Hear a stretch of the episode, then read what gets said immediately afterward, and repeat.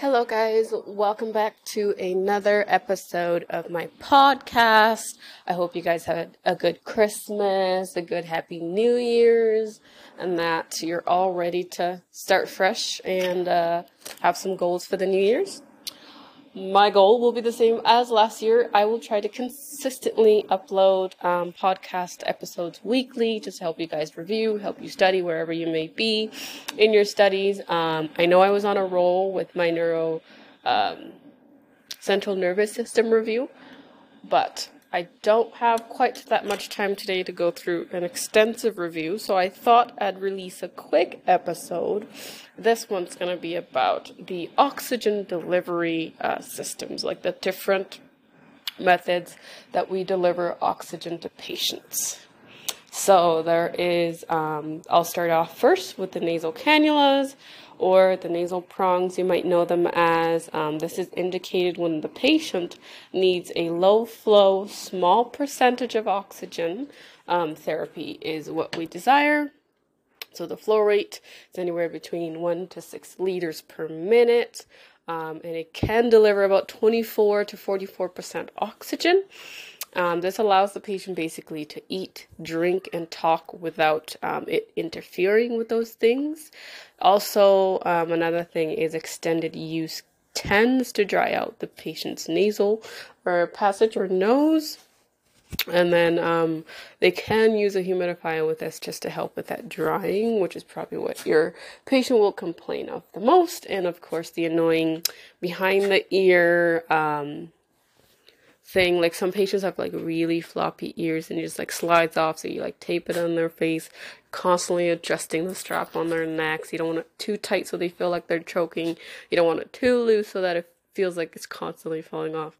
You know, the whole shebang. And then there's also um, what we call a simple face mask. This is indicated when a desired FiO2 to be delivered is um, 40 to 60 percent. Flow rate is 60 or 60. Flow rate is 6 to 10 liters per minute, and it can deliver about 35 to 60 percent oxygen. And then, um, so for this one, it does have little, I guess you can call them exhalation ports on the side, both sides of the nose and this um, allows the patient to actually exhale their CO2 so that they're not retaining, and then you have more issues with them not breathing properly. Um, and this also can be humidified. So if the patient is complaining um, that they um, that their nose or their mouth is getting dry, it can be humidified. So with this guy, it's like a full face mask, so it covers their nose and mouth. So obviously they can still talk, but it's going to be a little bit harder for them to easily eat and drink. So they'd have to take the mask off, eat, put it back on, eat, put it back on, you know, the whole thing. So that can annoy some some patients. And then we've also got the bag mask, or you might know this as the non rebreather mask. Um, this is indicated when a high concentration of oxygen is desired for the patient, flow rate of up to 15 liters, and it can deliver up to 100% oxygen. Um, it's got a one way flap, it's got a one way uh, flap valve that opens and closes with respiration, resulting in a high concentration of delivered oxygen, um, and also um, what do you call it? Helps remove the CO2 that they are breathing out, so that they are not um, rebreathing. So the thing with the non-rebreather is that you want to have the flow rate high enough that bag attached to the face mask is inflated. Otherwise, you're gonna like suffocate your patient you're not giving them enough oxygen. So that bag, you need to make sure it's actually inflating. So you need to make sure your flow rate is high enough that it's inflating the bag fully so that they don't just basically suffocate with CO2. Um, and then we've also got the Venturi mask. This is indicated when a precise titration of oxygen is needed because um, it can give them accurate delivery of O2. This can be accomplished with the, the graduated dial that is set to the desired percentage of oxygen to be delivered. So the flow rate can be anywhere between 4 to 8 liters per minute and delivers anywhere between 24 to 40% oxygen. And then, of course, we've got the ambu bag. A lot of you might know of the ambu bag during rescue breathing. So this is when you're bagging the patient. Um, this is when this is more like being used during resuscitation. So it is indicated for resuscitation or manually ventilating a patient. So say you're in the ICU and you have a patient that's on a ventilator and the respiratory therapist basically wants to put the transport ventilator um, on standby and bag the patient down to the procedure, like a five, like five minute uh, trip to the procedure. So they will bag for that five minutes, and then once they actually get to the um, the pre- MRI, I was going to say procedure. Once they get to the other location where the procedure is being done, then they will connect the patient back up to the ventilator. Ventilator gets connected to the oxygen on the wall. Therefore, it kind of like extends um, the battery of the travel ventilator that they are using.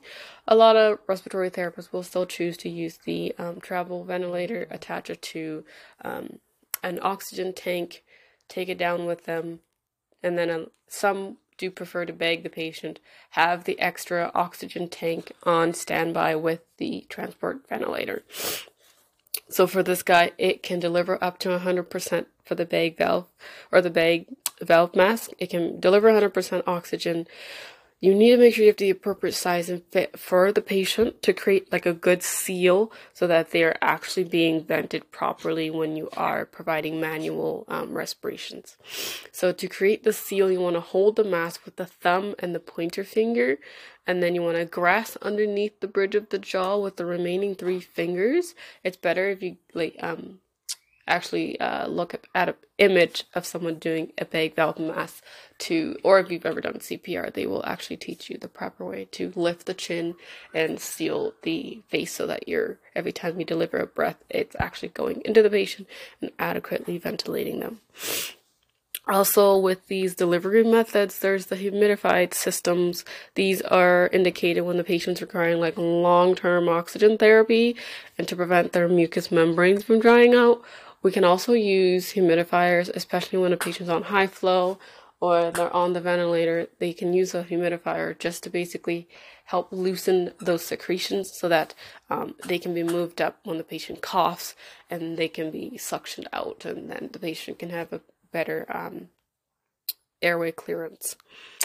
So the setup may vary, um, the brand may vary, but they all essentially just help to moisten that air and make sure that either the patient's um, nose doesn't dry out, the mouth doesn't dry out, or they help to actually loosen up those thick, thick secretions that might cause a mucus plug up in the patient and um, obstruct flow.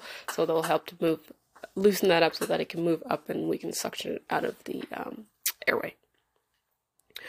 Alright, so that is it for. Sorry, my dog is playing with his squeaky toy. That is it for the um, review of the oxygen delivery methods. I hope you guys have a great rest of your day.